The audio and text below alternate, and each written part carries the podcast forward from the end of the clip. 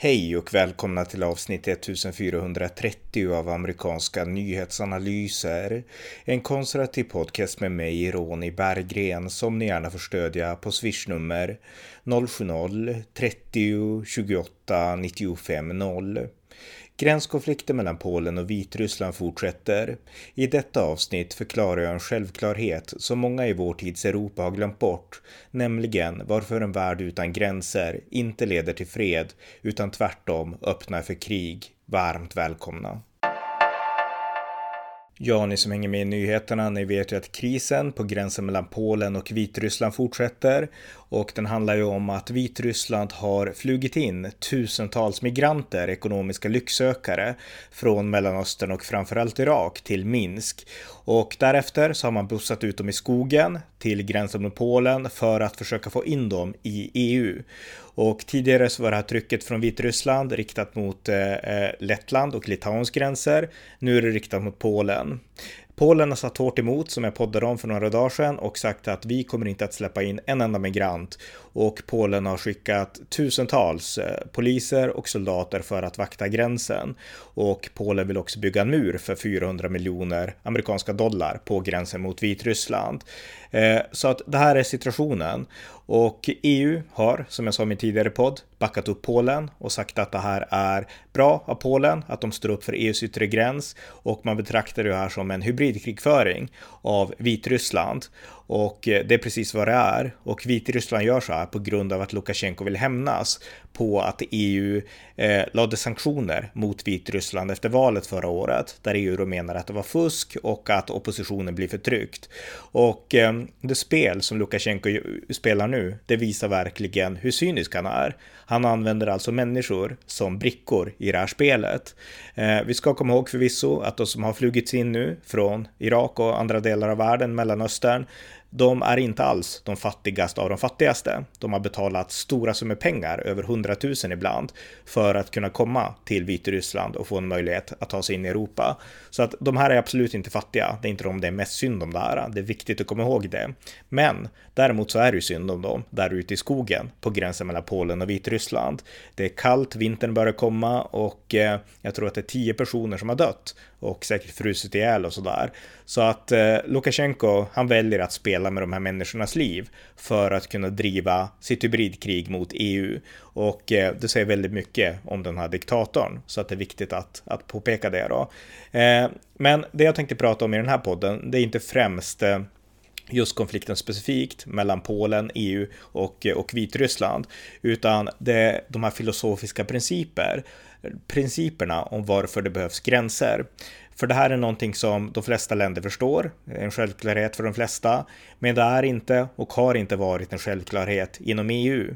Eh, för sex år sedan, under den här stora migrantkrisen 2015, så hade ju Polen precis samma princip, att vi ska inte släppa in några migranter från Afghanistan och Syrien och liknande. Och EU blev jättearga på Polen och tyckte att ni är fruktansvärda och omänskliga och liknande. Och EU ville ta emot hur många som helst, inte minst Tyskland och även Sverige. Eh, nu har EU ändrat inställning och orsaken till det, det är för att man så tydligt ser, till och med Ylva Johansson ser det, att det här är ett hybridkrig drivet av Vitryssland för att hämnas på EU och då vill man inte ge vika mot Vitryssland. Så att det är en av orsakerna då till att man nu den här gången stöder Polens princip att stå upp för sina egna och därmed i det här fallet också EUs gränser. Eh, men förstår man de djupare resonemangen till varför gränser behövs och varför gränser liksom verkligen värnar fred Eh, snarare än ofred. Det är jag inte säker på. Hela EU-projektet har ju under de senaste årtiondena präglats av idén om att eh, man ska ha en öppen gräns. Jag menar inom EU, den fria rörligheten, Schengenavtalet och så vidare. Men det finns också politiker och politiska ideologier inom nyliberalismen framför allt eh, och inom Centern, rent politisk och så, som förespråkar och Miljöpartiet en värld utan gränser. Och eh, nu förstår man att det är ett hybridkrig och därför vill man ha en gräns. Men jag anser att det behövs en djupare förståelse till varför gränser faktiskt behövs oavsett det här hybridkriget. Och det är det som jag tänkte prata lite om nu. Och jag tänkte göra det genom att läsa en text som jag skrev på Facebook eh, nyligen, men som jag, eller ursprungligen skrev på min blogg 2018, min blogg ronny.se, men jag publicerade den, återpublicerade den på Facebook nu nyligen och eh, eh, för, med anledning av den här krisen i, ja, vid Polens gräns. Så att jag läser den här texten rakt av och sen så kommenterar jag den efteråt. Och som sagt, den här texten skrevs ursprungligen 2018 och den heter En värld utan gränser, öppna för krig. Den 6 juni 2001 så skrev Liberala ungdomsförbundets nya ledare Birgitta Olsson i Expressen om att hon ville avskaffa Sverige till förmån för ett världsfederalistiskt system. Hon skrev det är dags för oss som kallar oss för världsmedborgare att damma av världsfederalismen som vision för en mer rättfärdig värld genom att sträva efter en global union med federalistiskt statsskick. Varje land ska avstå delar av sin nationella suveränitet. Så skrev Birgitta Olsson. 2014 lyssnade jag på Kristdemokraternas tidigare partiledare Alf Svensson som då kritiserade Europas gränser på följande sätt. Det som är utomordentligt allvarligt och farligt i vår tid, det är nationalismen. Det är som om gränserna runt vårt land, dem får man inte överträda, för dem har vi rätt att bevaka och se till så att ingen tar sig över. Det finns möjligheter att på datorn ta fram kartor över hur Europa sett ut under århundraden och då ser vi att gränser korsats och ändrats kors och tvärs fram och tillbaka. Nationalismen leder förr eller senare till krig, så har det varit. Så sa Alf Svensson inför riksdagsvalet 2014. Birgitta Olsson och Alf Svensson har båda fel. Vårt tydligaste historiska bevis för deras felaktiga sätt att tänka är Ryssland.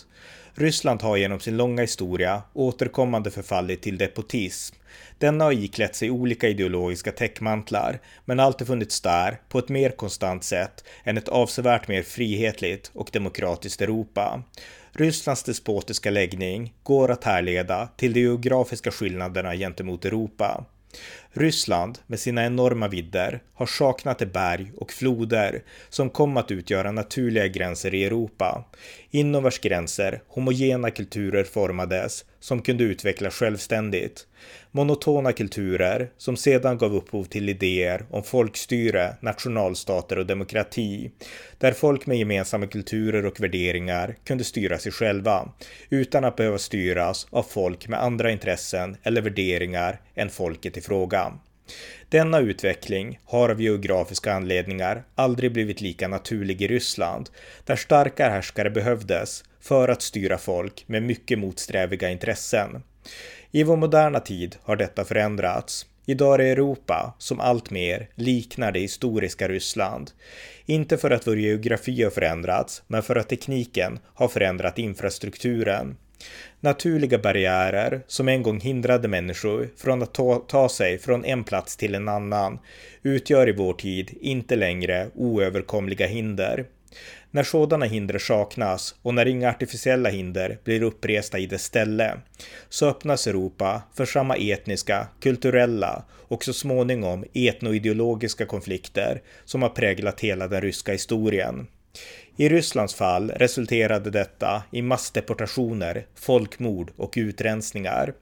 Inte för att ryssar är ondare än andra människor, för att kommunismen var värre än panslavismen, eller för att ortodoxa kyrkan hade en våldsammare teologi än den katolska eller lutherska kyrkan, utan helt enkelt för att Ryssland var ett land utan naturliga gränser, med ett politiskt system som utvecklats ur sin historiska förhållanden. I vardagslivet kan vi som individer förstå behovet av privat utrymme. Stå inte för nära någon annan i bussen. Barn vill så småningom ha ett eget rum, inte dela rum med sina syskon. Finns inte detta privata utrymme så uppstår konflikter. Folkslag fungerar på samma sätt. Rysslands vidder fråntog möjligheten till de naturliga gränsdragningar som behövs för att värna stabilitet och fred folk emellan. Ryssland utformade därför politiska system anpassade efter sådana förhållanden med en stark ledare som kunde hålla den brokiga nationen samman. Det är något dagens Europa bör dra lärdom av istället för att tro att vi kan förändra världshistorien i en handvändning. Vad vi i praktiken kommer att få erfara om vi fortsätter att implementera öppna gränser och verka för nationalstaternas nedmontering är att våra individfokuserade, pluralistiska demokratier inte går att hålla samman utan kulturellt gemensamma värdegrunder. För att upprätthålla sådana värdegrunder behöver man dra gränser. En värld utan gränser innebär inte en värld i fred, utan en värld i anarki, vilket i sin tur leder till konflikter, krig och slutligen, och slutligen till despotism som svar på anarkin. Frågan som vi idag måste ställa oss är om vi vill röra oss mot att bli ett samhälle med samma strukturellt historiska problem som Ryssland, eller om vi vill förbli Europa. Ett Europa som under århundraden definierats av att fria folk i konflikter mot totalitära härskare för att så småningom, efter två världskrig, komma dit vi nu nått, till en kontinent där fria folk styr sig själva och lever i fred med varandra, utan totalitarismens historiskt enande ok. Vad väljer vi? Svaren på de frågorna bör vi fundera på så snabbt som möjligt innan gränserna helt luckras upp och frågeställningarna blir överflödiga. När vallarna väl har svämmat över finns nämligen ingen anledning att diskutera hur det bäst ska skyddas. Deras syfte är då redan förbrukat och nya vallar blir väsentliga först när man byggt upp allt på nytt. Gränser fungerar likadant.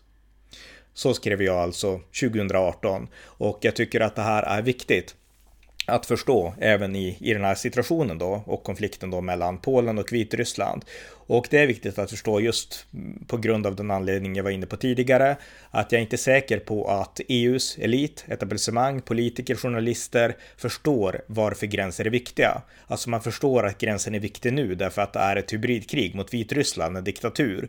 Men förstår man de här djupare principerna, det jag skriver om här, det är jag inte lika säker på. Men vi måste komma ihåg det även inför framtiden, när det kanske inte är ett hybridkrig, men gränserna pressas av andra orsaker. Gränser är viktiga de skyddar demokratin och de skyddar freden. Och eh, det finns ju länder som funkar lite mer normalt än vad EU gör och som har upplevt lite mer saker också än vad EU har gjort. Och eh, där bygger man murar och drar gränser utan att skämmas. Ett sånt land är Israel.